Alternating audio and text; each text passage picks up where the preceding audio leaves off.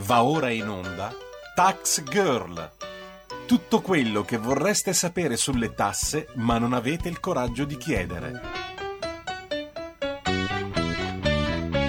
Money, money, money must be funny in a rich man's world. Bene, allora buongiorno e buon sabato mattina. Io sono Giorgia Passione di Bello e questo è Tax Girl, l'appuntamento settimanale di Radio RPL. Settimana dunque che, che ha visto come protagonista lo scostamento di bilancio, il documento di economia e finanza e il sostegni bis. Insomma, sono temi molto presenti e soprattutto importanti per il momento attuale. Ehm, come si è visto, è stato, è stato deciso, quindi si è puntato per uno scostamento di ben 40 miliardi che il 22 aprile verrà votato eh, dalle Camere e poi solo successivamente si andrà, si andrà appunto a lavorare su quelli che sono i contenuti del nuovo decreto eh, sostegni che ovviamente saranno focalizzati eh, specialmente sulle imprese e eh, le partite IVA. Eh, da giovedì inoltre sono iniziate proprio le consultazioni eh, con il Premier Draghi eh, e le diverse po- eh, forze politiche sia per quanto riguarda i temi del PNR, eh, PNRR scusate, e i contenuti del DL Sostegni che vedranno la loro chiusura eh, lunedì. Eh, bene, ma oggi quindi parleremo proprio di tutto questo, quindi di tutti questi temi economici. Prima però di andare a presentare il mio ospite, vorrei eh, contestualizzare il tutto, quindi tutte queste misure economiche che si stanno prendendo, dandovi alcuni eh, dati, soprattutto dei settori che sono stati più colpiti dalla pandemia. E questo perché, come vi ricordo, ho detto pochi secondi fa, il secondo decreto sostegni sarà maggiormente focalizzato sulle partite IVA e Uh, le uh, imprese. Allora, bene, secondo l'analisi condotta dall'Osservatorio uh, sui bilanci 2019 del Consiglio e della Fondazione Nazionale dei Commercialisti, la pandemia ha, bu- ha bruciato nel biennio 2020-2021 oltre 38 miliardi di euro. In particolare, le oltre 74.000 società di capitali, di capitali di questo comparto hanno realizzato complessivamente una perdita di 38,5 miliardi di euro, attenzione, pare a circa la metà dell'intero settore.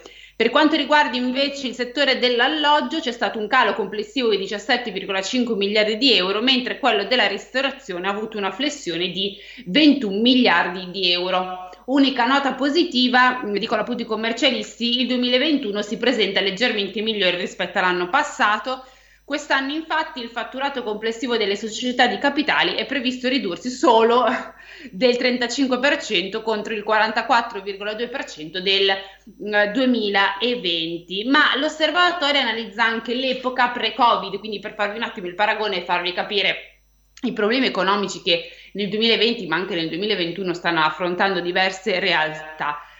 Beh, allora nel 2019 rispetto all'anno precedente le SRL del settore ristoranti e alberghi erano in crescita.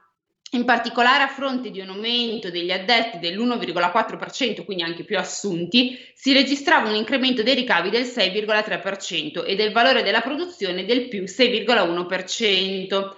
Tutto questo si traduceva in una crescita del valore aggiunto del 5,3%, quindi questi dati nel 2019. Quindi nel 2019 tutti quei settori che adesso sono quelli più colpiti erano in, uh, in forte crescita. A livello geografico le performance migliori in termini ovviamente di fatturato si registravano nel sud con un 6,5%, mentre la crescita più bassa al centro con un 3,5%. Ovviamente eh, questo per farvi capire come ehm, nel, si, si, è entrato ver- da marzo, quindi inizio 2020, eh, a una crisi sanitaria che poi è scritto una crisi economica, adesso siamo ancora nel, nel bel mezzo delle due a causa di una campagna di vaccini che va comunque a rilento, ma ci sono stati dei seri, dei seri danni per diverse attività. Ma non solo, perché i guai ci sono anche per tutte quelle società che sono quotate in borsa. E infatti la pandemia, il lockdown e la crisi economica finanziaria hanno tagliato il valore delle società quotate italiane di quasi 80 miliardi di euro. Nel 2020, a causa degli effetti del Covid, la capitalizzazione complessiva di Piazza Affari è scesa di 78 miliardi, in calo del 15% su base annua, passando dai 522 miliardi di dicembre 2019 ai 444 miliardi di dicembre 2020. Come vedete, un calo veramente molto importante. Contemporaneamente si è però registrato, e questo è un dato eh, diciamo a cui bisogna stare molta attenzione, si è registrata una fuga degli stranieri dalla borsa del nostro paese. Le quote in mano a soggetti esteri tra eh, disinvestimenti e riduzione delle quotazioni dei titoli detenuti sono calate del 49%, di fine 2019 al 46% eh, dello scorso dicembre. Erano oltre il 51% nel 2015, questo quindi vuol dire che in cinque anni gli stranieri si sono vistosamente allontanati dal nostro mercato finanziario. E questo di certo non è eh, un aspetto positivo, soprattutto per ehm, riuscire a traghettare gli investimenti di esteri nel nostro paese, quindi anche la ricchezza. Ma vado avanti con uno, ancora un po' di dati. Complessivamente il valore delle società per azioni è diminuito dal quarto trimestre del 2019 al quarto trimestre del 2020 del 10,22%, con un calo di ben 181,9 miliardi, scendendo dai 2.322 miliardi del 2019 a 2.140 miliardi del dicembre 2020 ma non solo, perché c'è anche un bilancio negativo per le famiglie che hanno perso valore nei loro portafogli per circa 60 miliardi. Si tratta di una flessione del 6,8%, si è dunque passato da 878 miliardi a 818 miliardi. Saldo negativo, eh, si parla di una perdita di 37 miliardi anche per gli investitori esteri eh, avevano questi quotazioni azionarie che valevano nel 2019 581,9 miliardi e nel 2020 tra eh, cali delle quote e cessione dei pacchetti mh, azionari e si è arrivato ad un valore di 544,8 miliardi. Ma non solo, perché andiamo avanti, perché anche le banche hanno visto calare il valore delle loro partecipazioni del ben 41, di ben 41,9 miliardi, si tratta di una contrazione del 13,9%, quindi quasi il 14%, passando da 300 miliardi a 259 miliardi. Ma non solo, perché il calo ha colpito, anche il mondo assicurativo e i fondi pensioni, che hanno registrato delle minusvalenze per 2,6 miliardi passando da 61 miliardi a 58 miliardi. Ma non solo, vado ancora avanti perché ci sono variazioni negative Inoltre per le quote delle imprese che hanno 39,9 miliardi in meno, quindi l'11,30% in meno, si è passato da 353,7 miliardi a 313 miliardi. Adesso usciamo un attimo dal seminato in negativo perché abbiamo invece un bilancio, ovviamente fra virgolette, inattivo per quanto riguarda la partecipazione ehm, degli enti di previdenza. Questi sono cresciuti 2, di 2,4 miliardi, quindi in realtà in questo senso gli enti di previdenza hanno avuto una crescita del 12%, si è quindi passato da 19,7 miliardi a 22.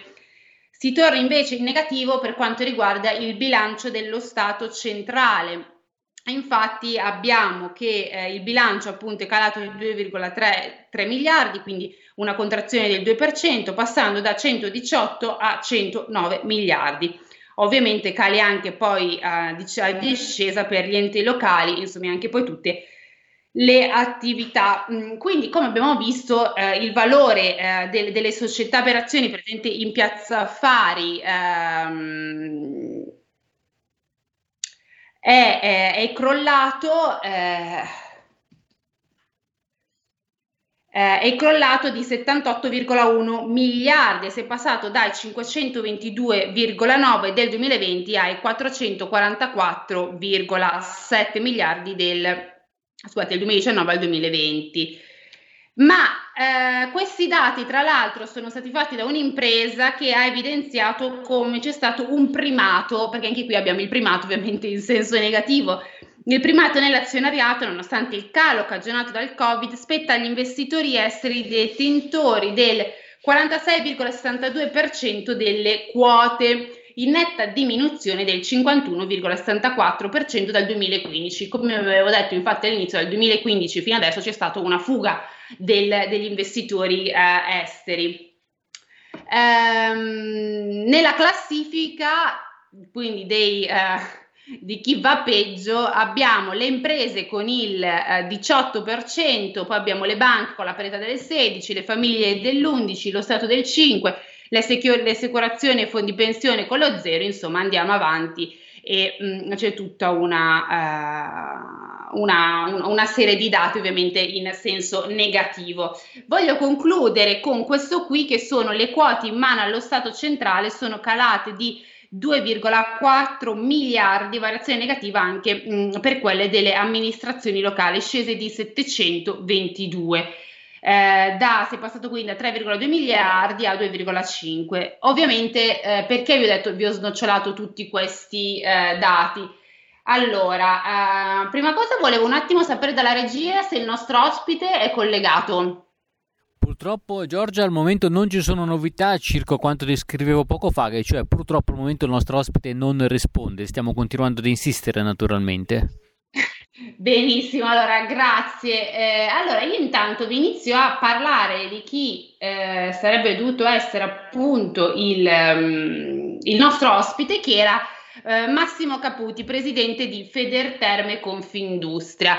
Ora, se noi riusciamo ad averlo in onda come io spero, eh, anche perché sennò eh, diventa veramente un problema, Uh, volevo parlare uh, con lui un po' del, del, suo settore e di anche che cosa ne pensava della, della conferenza Draghi che si era tenuto, uh, che c'era stata appunto ieri. Mm, io tra l'altro loro li avevo già sentiti, il comparto terme, per un'intervista e devo dire che la cosa che mi aveva colpito era, certo, anche loro sono uno dei settori insieme alla ristorazione e al turismo che eh, sono stati fortemente colpiti dalle chiusure perché come potete immaginare anche le terme eh, insomma all'aperto non eh, sono state anche loro eh, chiuse però ci sono due aspetti interessanti che ehm, che in sostanza è emerso, dal, che è emerso da, da, dall'intervista che ho fatto con loro. Allora, il primo è che eh, Ok, ci siamo. Allora, il primo uh,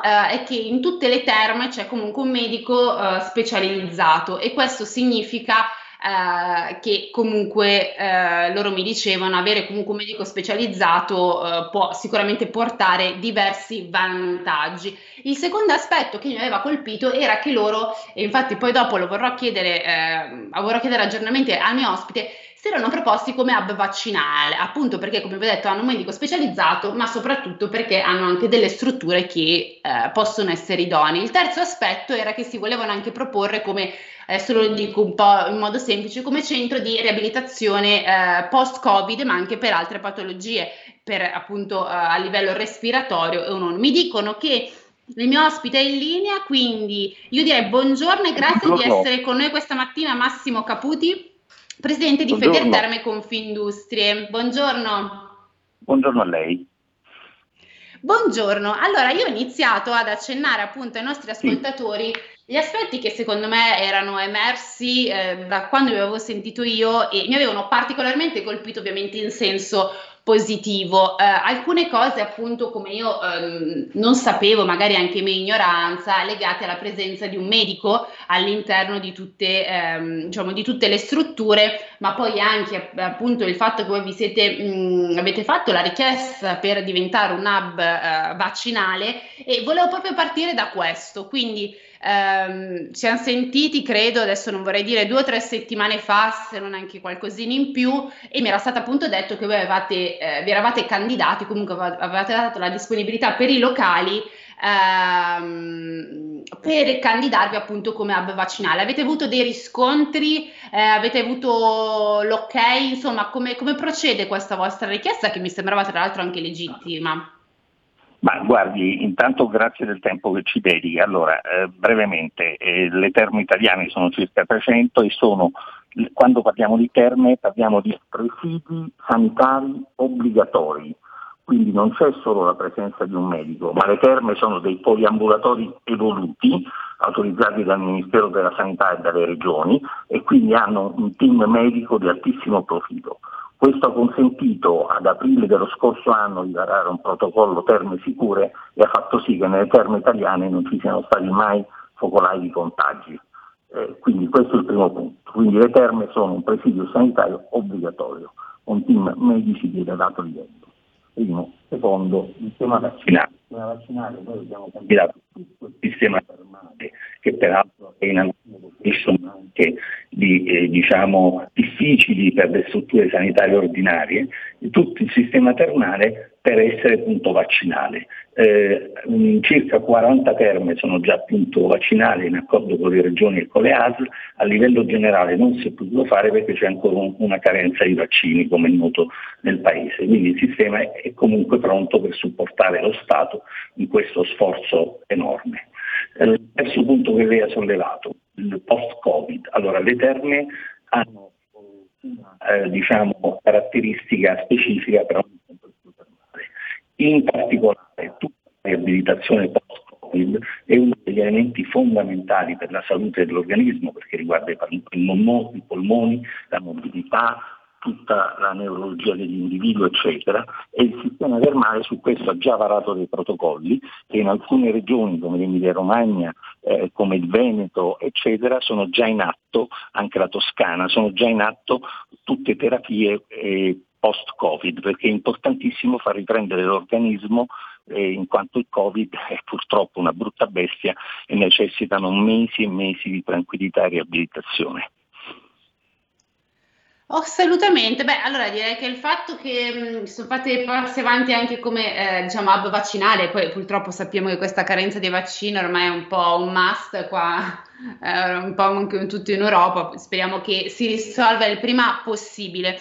Vorrei però passare alla, mh, al tema aperture e quindi collegarmi alla conferenza stampa ieri di Draghi, perché ieri eh, Draghi appunto detto che il governo si sta prendendo una responsabilità eh, quindi si è parlato delle riaperture e soprattutto si è puntato molto sui luoghi all'aperto perché anche il ministro Speranza ha detto che il contagio eh, nei luoghi all'aperto è sicuramente inferiore rispetto a un ambiente chiuso.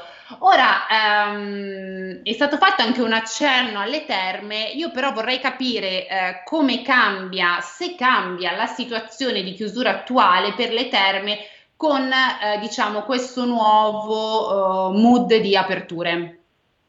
Uh, guardi, intanto il decreto non è stato diffuso e sarà diffuso lunedì. Allora, eh, ripeto, i complessi termali, presidio sanitario obbligatorio, sono regolarmente aperti, sono sempre stati aperti per le erogazioni di prestazioni sanitarie termali. Cioè, mi spiego, se lei deve fare delle inalazioni o deve fare, ha un problema articolare per cui le sono prescritti dei massaggi oppure deve fare della balneoterapia termale eccetera, può regolarmente andare alle terme. Il riferimento fatto ieri è a diciamo, la parte più ludica del sistema esatto, parte, sì. e su quello diciamo, bisognerà vedere il decreto, però ecco, tengo a rassicurare oltretutto tutti i nostri ascoltatori che sono tantissimi che il sistema termale regolamentato, quindi presidio sanitario, è regolarmente in funzione. Perfetto, beh, allora quindi mh, mm, sottolineiamo, quindi ribadiamo il fatto che per chi ha bisogno appunto di cure termali che sono prescritte comunque dal, eh, dai medici, quindi non è che vi potete autoprescrivere certo, certo. un massaggio certo, alle terme, insomma, queste sono aperte, ovviamente per scopi eh, ludici come molti di noi ehm, sperano e insomma ne, nella riapertura, adesso insomma si dovrà giustamente come ha sottolineato certo, anche Massimo certo. Caputi eh, aspettare il decreto e vedere un po' eh, poi come, come, saranno strutturate la possibilità insomma di andarci o meno. Io però le vorrei chiedere eh, un parere sull'operato eh, di Draghi in questi primi mesi, anche perché ormai abbiamo visto il, eh, il primo provvedimento grosso, quindi il DL Sostegni, poi vabbè adesso si sta si sta lavorando, si è fatto il nuovo scostamento, si, sta, si deve lavorare per il DL Sostegni bis, si è anche detto che eh, si andrà a cercare di modificare eh, il modo in cui vengono dati questi ristori, visto che in sostanza il criterio stabilito eh, non era abbastanza soddisfacente, molti si sono lamentati, ma vorrei da lei proprio sapere un, un, commento a caldo su secondo lei come sta andando Draghi in questi primi mesi e soprattutto cosa pensa dei provvedimenti che ha che ha messo in atto, in campo? Ma eh, guardi, in linea di principio i concetti sono questi. Primo, è stata accorciata la catena di comando, di fatto è la Presidenza del Consiglio che gestisce questa cosa e questo semplifica molto i processi. Secondo, si, è, si sta dando un'importanza enorme alla cosa più giusta, i vaccini possono piacere o non piacere, eccetera, ma i vaccini sono fondamentali. Guardiamo quello che hanno fatto in Gran Bretagna e quindi fondamentalmente Draghi, anche usando il suo peso politico a livello europeo, sta riuscendo a portare in Italia delle dosi di vaccino che prima non avevamo e quindi questo è senz'altro un elemento positivo. Eh, terzo elemento, il fronte economico. È chiaro che qui c'è un equilibrio purtroppo tra chi deve tutelare la salute al massimo e l'economia che muore. Eh, devo dire che io sono abbastanza contrario al meccanismo dei ristori, perché mai i ristori ci potranno compensare delle perdite del sistema e ci sono dei sistemi assolutamente scorrelati. Tutto il sistema turistico e termale non è certo paragonabile al sistema alimentare, che eh, quindi diciamo, sono tutti, tutti settori differenziati tra loro. Io ritengo che oggi il governo, e spero che lo faccia con Sostegni 2, debba farci guardare avanti, cioè trasformare i ristori, che alla fine sono delle mance purtroppo di, basso importo perché non si può fare diversamente, in progetti per il futuro. Quindi per esempio la cosa più intelligente oggi da fare è quella di lanciare eh, nel settore in cui ci muoviamo noi, turismo, termini, servizi connessi, eh, dei bond a 20 anni che consentano di reinvestire e di guardare avanti. Questa è un po' la scenografia, però certo il passo del governo in questi ultimi due mesi è decisamente mutato. Mm. Sì, ehm, tra l'altro mentre lei ha parlato ehm, mi è tornata in mente una, una, frase che poi ha detto Draghi dicendo che in questo momento i sostegni servono eh, per in qualche modo proteggere le imprese e soprattutto cercarle di non renderle ehm, aggredibili dall'estero. Perché io tra l'altro anche recentemente ho letto diversi report che insomma ci sono ormai anche delle, delle più grandi società di consulenza che hanno mappato per l'Italia eh, i settori che possono essere anche più appeal per non solo gli investitori esteri, ma anche proprio per una, una scalata. E quindi anche tanti piccoli gioiellini italiani che non parliamo soltanto di, di grosse società come all'Italia o altro, ma proprio più piccoli, eh, potrebbero diventare preda uh, di investitori esteri e quindi eh, togliere il primato italiano.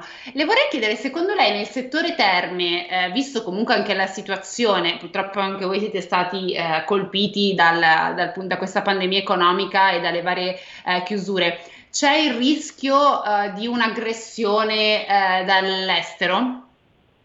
Ma guardi, io però le rigirerei la domanda. Quando lei dovesse comprare una borsa di Fendi o di Gucci, ci pensa che il mm. proprietario dell'azienda è un francese o un multinazionale? Io credo di no. L'importante è che in Italia ci sia la creatività, la genialità, il marchio e il lavoro.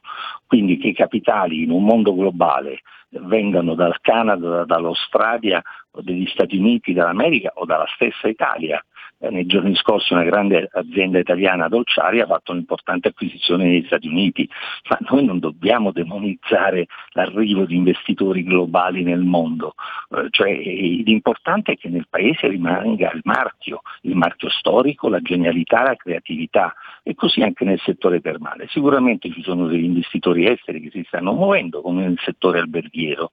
Lei pensi che nel settore alberghiero l'85% delle strutture è di singole famiglie. Siamo malati di nanismo, ma cosa vogliamo difendere? I flussi li gestiscono le grandi catene internazionali, quindi io non demonizzerei questo concetto, che si parla di turismo, si parla di terme, si parla di moda, si parla di food, l'importante, ripeto, che in Italia rimanga il marchio, il lavoro e la genialità del prodotto, ma non i capitali, ormai i capitali sono globali, se un grande fondo internazionale come BlackRock, che è il primo fondo al mondo, bene, raccoglie soldi in Italia e investe in Italia, io non lo demonizzo, anzi cioè, facciamo una politica di attrazione investimenti, l'importante, lo dico per la terza volta perché è fondamentale, che in Italia rimane il marchio, la genialità, eh, il prodotto e, e il lavoro. Il la lavoro. Ferrari oggi, una, mm. oggi la Ferrari è una società quotata, probabilmente la Ferrari automobili ovviamente, probabilmente la Ferrari se andiamo a fare la lista appartiene a investitori globali nel mondo, ma tutti sanno che la Ferrari è Italia ed è giusto che sia così. Certo, beh, allora anche questo era giusto, comunque doveroso sottolinearlo perché ci sono anche, eh, diciamo, mh, diverse forze politiche che poi hanno anche un po', eh, viene in mente anche insomma con l'Italia o con altre, anche queste, eh, questa cosa del voler mantenere a tutti i costi No, o una società scusi, italiana attimo. ma in Italia al Non mi 100%, consideri- comunque alle volte purtroppo si va non a mi consideri demonizzare male- maleducato. Non- non mi con- non cap- sì? No, non mi consideri maleducato. Scusi, ma lei si è mai accorta che Iberia, stiamo parlando del paese, del secondo paese al mondo per incoming turistico, non è della Spagna ma è della Gran Bretagna? Lei si è mai accorta che KLM, la compagnia olandese, non è degli olandesi ma è di Air France? Cioè, attenzione, qui è un altro tema. Cioè, noi diciamo che eh, eh, serve una compagnia di bandiera italiana che ormai è sempre più ridotta al, al lumicino di proprietà dell'Italia per portare i flussi in Italia, ma la Spagna è diventato il secondo paese al mondo per incoming e c'ha le due compagnie spagnole che non sono spagnole. cioè, questa è una cosa veramente, diciamo, una visione, mi scusi, non è lei, ma chi sarà un po' provinciale da questo punto di vista. No, no, assolutamente, sono assolutamente d'accordo. Tra l'altro, le chiedo se può rimanere due secondi dopo la pubblicità, così eh, riparliamo un attimo di questo tema e poi lo lascio. Intanto sono proprio di corsa, quindi pubblicità e a dopo.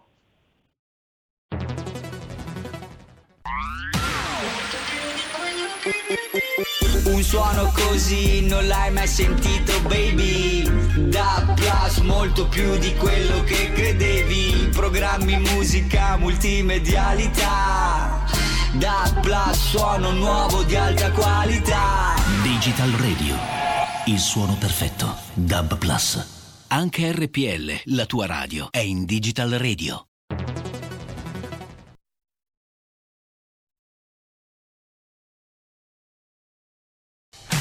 Porta con te ovunque RPL la tua radio. Scarica l'applicazione per smartphone o tablet dal tuo store o dal sito radiorpl.it. Cosa aspetti?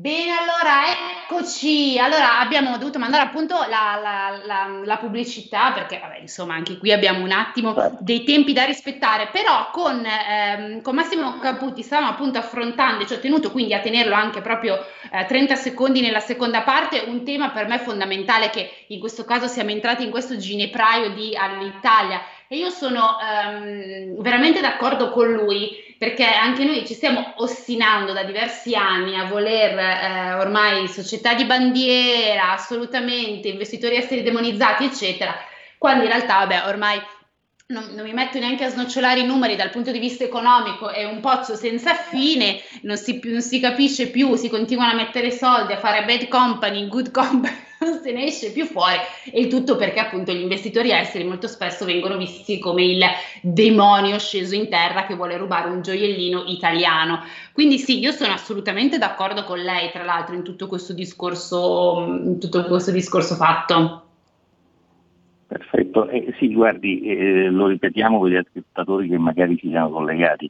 Eh, ripeto, la Spagna, secondo paese per incoming, le sue compagnie aeree non sono spagnole, eh, sono eh, UK, eh, così tutto il resto. no? Auspichiamo che, ripeto, gli investitori esteri vengano, ma in Italia deve rimanere il brand, che è fondamentale, eh, quindi i brand storici italiani abbiamo fatto l'esempio delle borse di Gucci o di Fendi, ebbene lei quando le compra tutti pensano in tutto il mondo che sia un prodotto italiano, non che sia un prodotto di proprietà di un francese, è quello che a noi interessa. E il lavoro deve rimanere cioè, il made in Italy, la diffusione deve essere il made in Italy sui prodotti ovviamente, così sull'alimentare, così su tutto. Questa, eh, se lei pensa ai vini, non so, Antinori, a un certo punto erano i proprietari di un gruppo estero, oggi sono tornati italiani, ma tutti sanno che Antinori è un vino italiano e così via, qualunque prodotto è dal marchio di origine. Sulla compagnia di aerei, aerea lei ha perfettamente ragione, è veramente uno sconcio che stiamo ancora a difendere una cosa che non ha senso nel mondo. Va bene, se la prenda la Lufthansa, se la prenda chiunque, ma è importante che abbiamo gli aerei e i voli, abbiamo gli aerei e i voli come ha fatto la Spagna. La Spagna in questo è stata ah, bravissima, ha dato Iberia a, a British Airways ed è il secondo paese al mondo per incoming questo va tenuto presente, gli aerei spagnoli ci portano ovunque, pensi a Vueling, ci porta ovunque. Questa è come situazione. Certo, tra l'altro io le faccio un'ultima domanda, eh, visto che siamo anche in tema di attirare investitori ma anche persone dall'estero che poi portano soldi nell'economia italiana. Ehm, so che voi state lavorando a un progetto per eh, insomma far diventare le le, le, terme italiane un po' un polo attrattivo uh, per, um, per, le persone dall'estero per portarle in Italia. In che cosa consiste in poche parole in questo diciamo, progetto per il futuro uh, state, su cui state lavorando? Sì, guardi, eh, il turismo del benessere è uno dei pilastri del turismo del futuro. La Spagna è partita con Spain Care, una piattaforma di turismo sanitario che noi a fine maggio presentiamo una piattaforma italiana di per, eh, per avere vent'anni di eh, diciamo, eh, si sente male, non, non, so se è la linea disturbata, eh, ma sì, sento male proprio nella, nella no, risposta più inter- nelle risposte interessanti. Eh, presentiamo a fine maggio un, la piattaforma del benessere che è un modello di incoming di eh, persone oltre 60-65 anni del nord Europa per farle venire a vivere in Italia nelle principali località termali, sul modello dello mm. spagnolo Spain Care. Beh, direi molto interessante, direi molto interessante e soprattutto un progetto che secondo me dovrebbe anche guardare il governo, le forze politiche di maggioranza e opposizione che, che, ci sì. sono. Ma avete avuto qualche contatto con, con loro? Un progetto che rimane solo tra, diciamo, tra di voi, tra voi mondo, no, no, no, mondo termale? Fine, lo presentiamo al governo a fine maggio. Ah, fantastico, fantastico. Allora mi sa che ci, che ci risentiremo perché sono proprio curiosa. Grazie. Anzi, magari adesso chiediamo, chiediamo anche al, al, secondo ospite che cosa ne pensa. Io intanto la ringrazio per il tempo e soprattutto per le, le, informazioni che ci ha dato sul mondo delle terme e il settore. Speriamo che insomma il tutto si riprenda il più velocemente possibile. Grazie ancora. Grazie, Grazie a Massimo Caputi, buongiorno. presidente di Federterme Confindustria. Grazie. Buongiorno. Bene, allora. Eh, abbiamo appunto parlato con Massimo Caputi, in realtà ci siamo anche dilungati sul tema l'Italia, insomma, mi è un po' sfuggita la mano anche su, su questi temi, perdonatemi, eh, ma abbiamo quindi parlato con Massimo Caputi anche di eh, diversi problemi per il governo, quindi eh, lui ha detto vabbè eh, io non sono un fan di ristori, anche perché sono, eh, vado a parafrasare, ovviamente non ho usato queste parole così poco delicate come lo dico io, sono quattro spicci, eh, non si riesce comunque, noi non riusciamo a eh, risollevarci o comunque a eh, guardare al futuro con questi pochi soldi che vengono dati, anche perché la coperta è corta, forse bisognerebbe anche nel nuovo decreto eh, sostegni bis pensare più in un'ottica futura. Lui ha fatto questa proposta di un bond a 20 anni, mh, mm, però in sostanza secondo lui ci devono essere dei progetti più che dei ehm, dei continui ristori o bonus, insomma, che dir si voglia. Ma io direi di parlarne con il prossimo ospite che abbiamo, che è Marco Snato, capogruppo della Commissione Finanze della Camera per Fratelli d'Italia. Buongiorno. Buongiorno, buongiorno a tutti i radioascoltatori. Bene, allora io partirei a questo punto proprio da questa, diciamo, provocazione che ha lanciato uh, Massimo Caputi. Eh, lui ha detto, beh, forse anche basta con questi ristori, no? Nel nuovo decreto sostegni, quello che io vorrei vedere, spero che il governo eh, poi insomma faccia, anche sentendo tutte le forze, opposizione, maggioranza, insomma chi più ne ha ne metta, è che inizi a guardare a, uh, al futuro, a progetti per il futuro. E vorrei proprio chiederle qual è la, la visione di Forza Italia e, e secondo voi che direzione prenderà il governo per questo nuovo decreto sostegni bis? Beh, guardi, per quanto riguarda Fratelli d'Italia, appunto la, la, l'idea è molto simile a quella che dice Caputi. Noi eh, abbiamo sempre cercato di, di far sì che eh, tutti gli stanziamenti che eh, il governo metteva a disposizione eh, delle realtà produttive fossero in, in, un primo momento per attutire un po' l'impatto eh, sicuramente fortissimo della pandemia, poi però che si incominciasse a eh, eh, presagire una speranza di riapertura e di ripartenza del sistema eh, produttivo e commerciale e sociale del, della nazione. Ecco, non mi pare che fino adesso così sia stato, nel senso che eh, noi per esempio riteniamo che tutto quello che è stato fatto nella prima fase di, ehm, dal decreto liquidità in poi, cioè questi prestiti che comunque per quanto vantaggiosi sul tasso di interesse rimangono in capo all'imprenditore, difficilmente saranno riassorbiti in breve termine e quindi metteranno sicuramente a ripentaglio tante riaperture di tante realtà. Quindi bisogna cercare di aumentare il fondo perduto, bisogna che i ristori siano veri indennizi e non finti indennizi. Lei ha usato prima, ho sentito per semplificare, ma per dare chiaramente l'idea, eh, quattro spicci. Se noi pensiamo che addirittura anche il decreto sostegni sostanzialmente ha risto- eh, ristorato per una media dell'8, 9, 10% del, del danno subito, capite che nessuno si può sentire particolarmente sollevato eh, da, questa, da, queste, da, queste, somme. Eh, in questi mesi eh, ci siamo indebitati come Italia per 140 150 eh, miliardi di euro, io non ho trovato una categoria che abbia detto sì, eh, in effetti è stata dura, però eh, abbiamo ottenuto qualche sollievo come speravamo. Quindi evidentemente qualcosa è stato sbagliato. Mm. Sì, c'è anche da dire che adesso mi viene in mente il paragone con la Germania, dove mm, i sostegni, i storie, come si vuole chiamare, sono stati molto più sostanziosi. C'è anche da dire che partivano da una condizione economica leggermente migliore della, della, nostra. Quello che però le vorrei chiedere e che uh, vorrei un commento, uh, ieri Draghi in conferenza stampa mi pare che abbia fatto un passo avanti, forse accogliendo anche una vostra richiesta o comunque una vostra idea, nel senso che um, sia l'idea di voler andare a modificare il criterio con cui si assegnano questi, uh, questi ristori, quindi aggiungendo uh, anche l'imponibile fiscale oltre al fatturato, in modo da far emergere eh, tutte quelle realtà che sono state maggiormente colpite dalla pandemia. Secondo lei questa direzione, quindi questo nuovo lavoro che si andrà a fare sul decreto sostegni bis è un passo positivo per voi oppure visto in modo insomma non tanto positivo?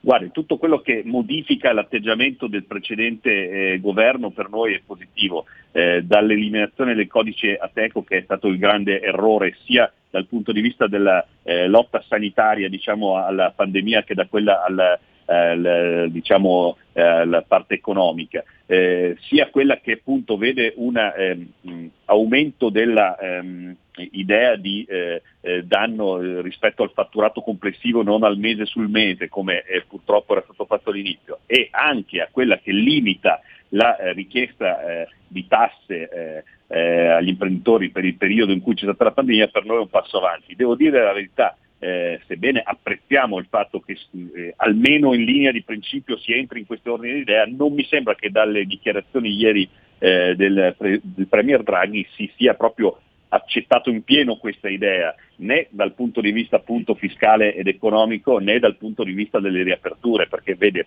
eh, noi siamo contenti che si incominci a pensare alle riaperture, per, banalizziamo, dei, banalizziamo, per modo di dire dei ristoranti, ma anche delle piscine, delle palestre, eh, dei centri commerciali, tutto quello che c'è, però non si può pensare che eh, si risolva tutto dicendo possono aprire eh, coloro che hanno i tavoli all'aperto, perché vede, io eh, sono adesso a Milano, ma oggi è anche una bella giornata, magari oggi uno potrebbe anche pranzare a, all'aperto, però dubito che fino almeno a metà giugno eh, si possa cenare all'aperto, non, tan- eh, non, ci sono tantissimi ristoranti che hanno eh, i tavolini all'aperto e, e quindi eh, credo che bisogna ritornare a quel protocollo che il Comitato Tecnico Scientifico aveva individuato per molti mesi, ha funzionato e andare in quella direzione. Quindi va benissimo aumentare gli spazi all'aperto, eh, che sono anche belli e eh, confortevoli, però voglio dire, ci sono tante realtà che hanno la possibilità all'interno di tenere le distanze, le precauzioni, le sanificazioni e quant'altro, quindi bisogna andare in quella direzione, se no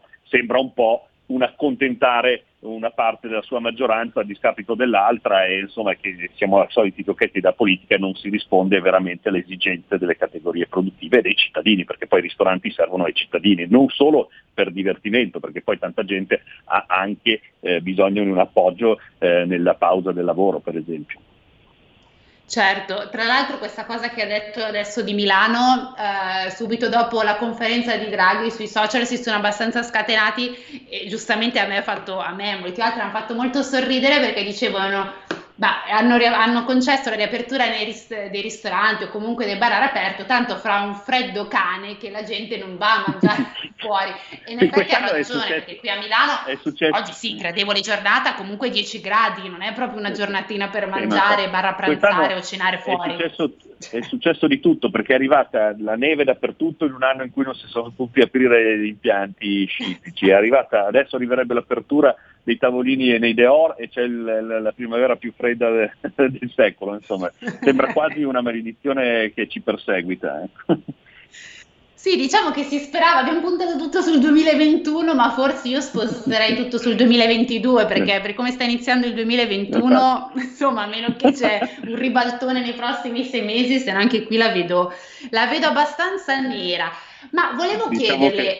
um, so che Draghi tra l'altro ha iniziato un giro di consultazioni giovedì, mi pare, non vorrei dire una cavolata, giovedì con tutte le parti, con tutti i vari partiti politici, sia per quanto riguarda il PNRR, con due R, è sempre difficile dire questa abbreviazione, sia i contenuti del nuovo decreto eh, Sostegni bis. Volevo partire dal primo, quindi dal PNR. Eh, voi come Fratelli d'Italia su che cosa avete puntato? Anche perché ricordiamo che sono 192 miliardi. Quali sono le idee di Fratelli d'Italia? Eh, come dovrebbe essere sfruttato questo strumento?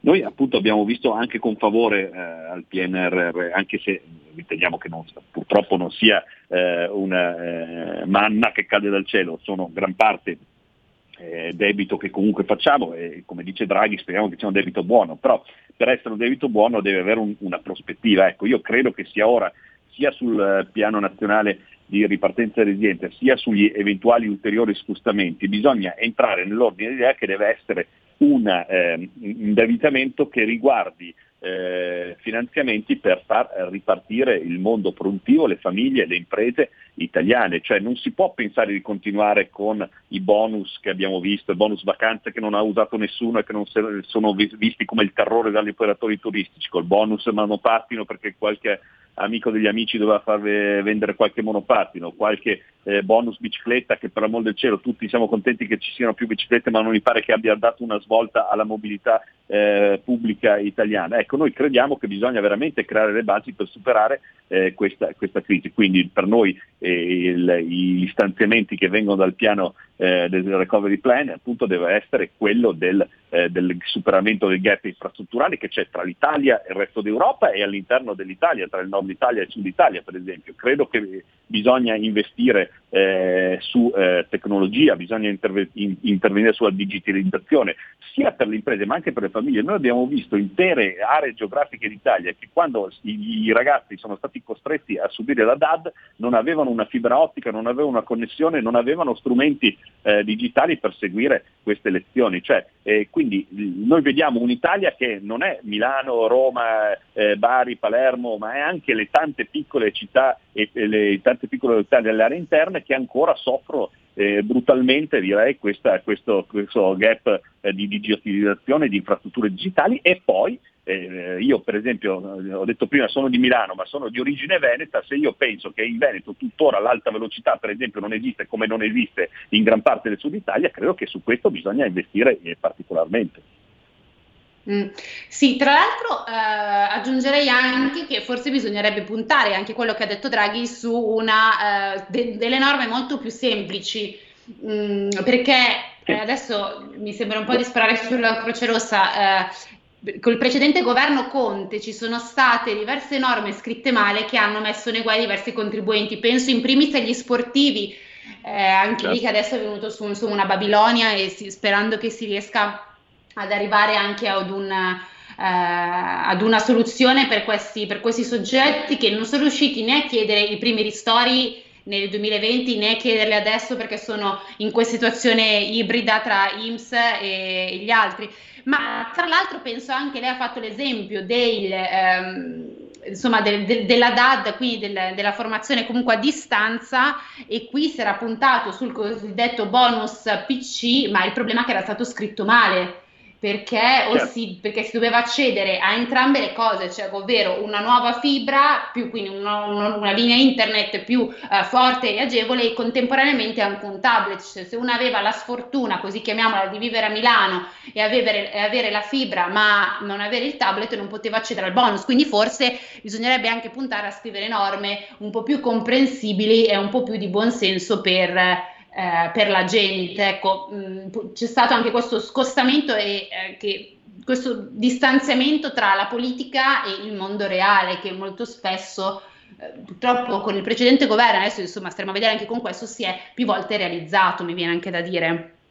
Guardi, lei ha completamente Eh. ragione, però voglio dire, lo scostamento è tra chi non vuole ascoltare appunto le, le categorie, le, le- le istanze che vengono appunto da queste, non, non ha idea di come appunto sia il mondo reale, perché se, eh, se si potesse seguire, capisco che non è eh, entusiasmante, i lavori delle varie commissioni, tutte queste obiezioni, voglio dire onestamente non solo la Fratelli d'Italia, ma sono state sollevate. Quello dei, dei collaboratori sportivi, per esempio, è un problema che è stato sollevato e c'erano emendamenti che cercavano di migliorare questa situazione, perché appunto all'inizio eh, avendo questi contratti atipici non hanno visto niente. Poi è arrivata finalmente la, la- la, eh, possibilità di accedere agli 800 euro, ma eh, se avevi un reddito inferiore a una certa cifra, quindi magari il- lo studente che meritevolmente faceva anche l'allenatore di nuoto è riuscito ad avere il bonus, coloro che invece facevano quasi professionalmente i collaboratori sportivi hanno- e che si mantengono su quello non avevano eh, potuto accedere al bonus, quindi una,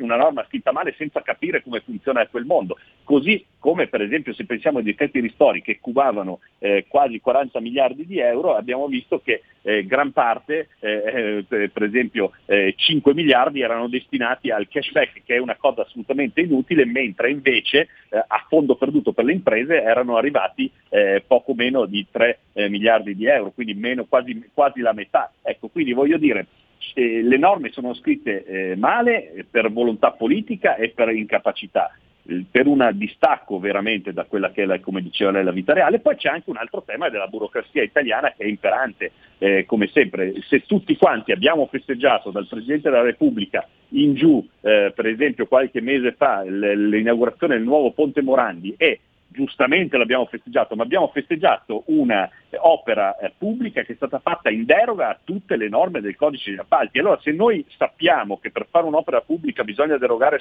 in tutto e per tutto al, codice degli appalti, evidentemente dobbiamo anche capire che quel codice degli appalti è totalmente da rifare. E quindi su questo noi dobbiamo ragionare, sulla praticabilità delle norme, sulla eh, facilità eh, anche di poter accedere a questi finanziamenti perché poi lo sappiamo bene, soprattutto durante il governo Conte bis abbiamo visto un sacco di decreti finanziati che non avevano la capacità di far spendere tramite decreti operativi questi soldi che venivano eh, ribaltati in successivi decreti e questa è anche un po' una presa in giro nei confronti dei cittadini.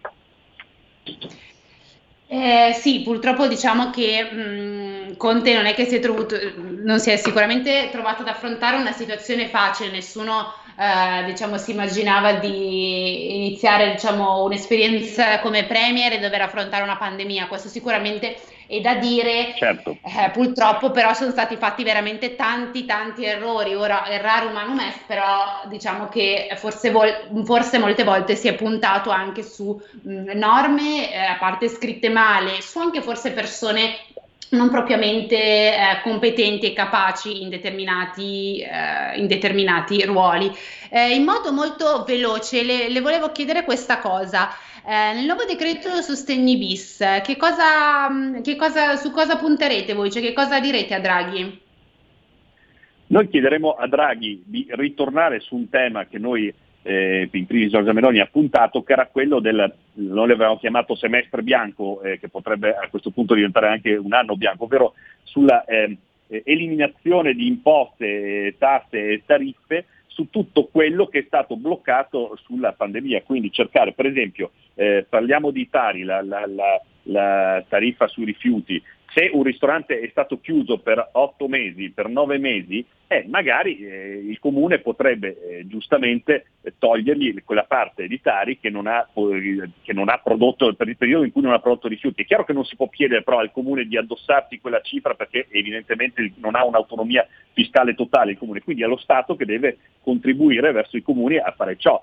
Questo è soltanto un esempio, però se io non ho potuto produrre, se io non ho potuto lavorare, se io non ho potuto eh, creare appunto eh, fatturato, non devo neanche essere, eh, neanche essere tassato e, e su questo e sui costi fissi, per esempio di bollette, e di affitti e di altre cose che hanno gravato pesantemente su queste categorie. Quindi noi chiediamo di intervenire su questo e in modo da poter permettere, speriamo prestissimo, eh, come eh, pare di, eh, a queste realtà, di poter ripartire senza avere un, tutto un peso fiscale e impositivo eh, e, e di, di, debiti e di mutui pregressi sulle spalle, se no, come dicevo all'inizio, difficilmente eh, vedremo molte saracinesche rialzarsi.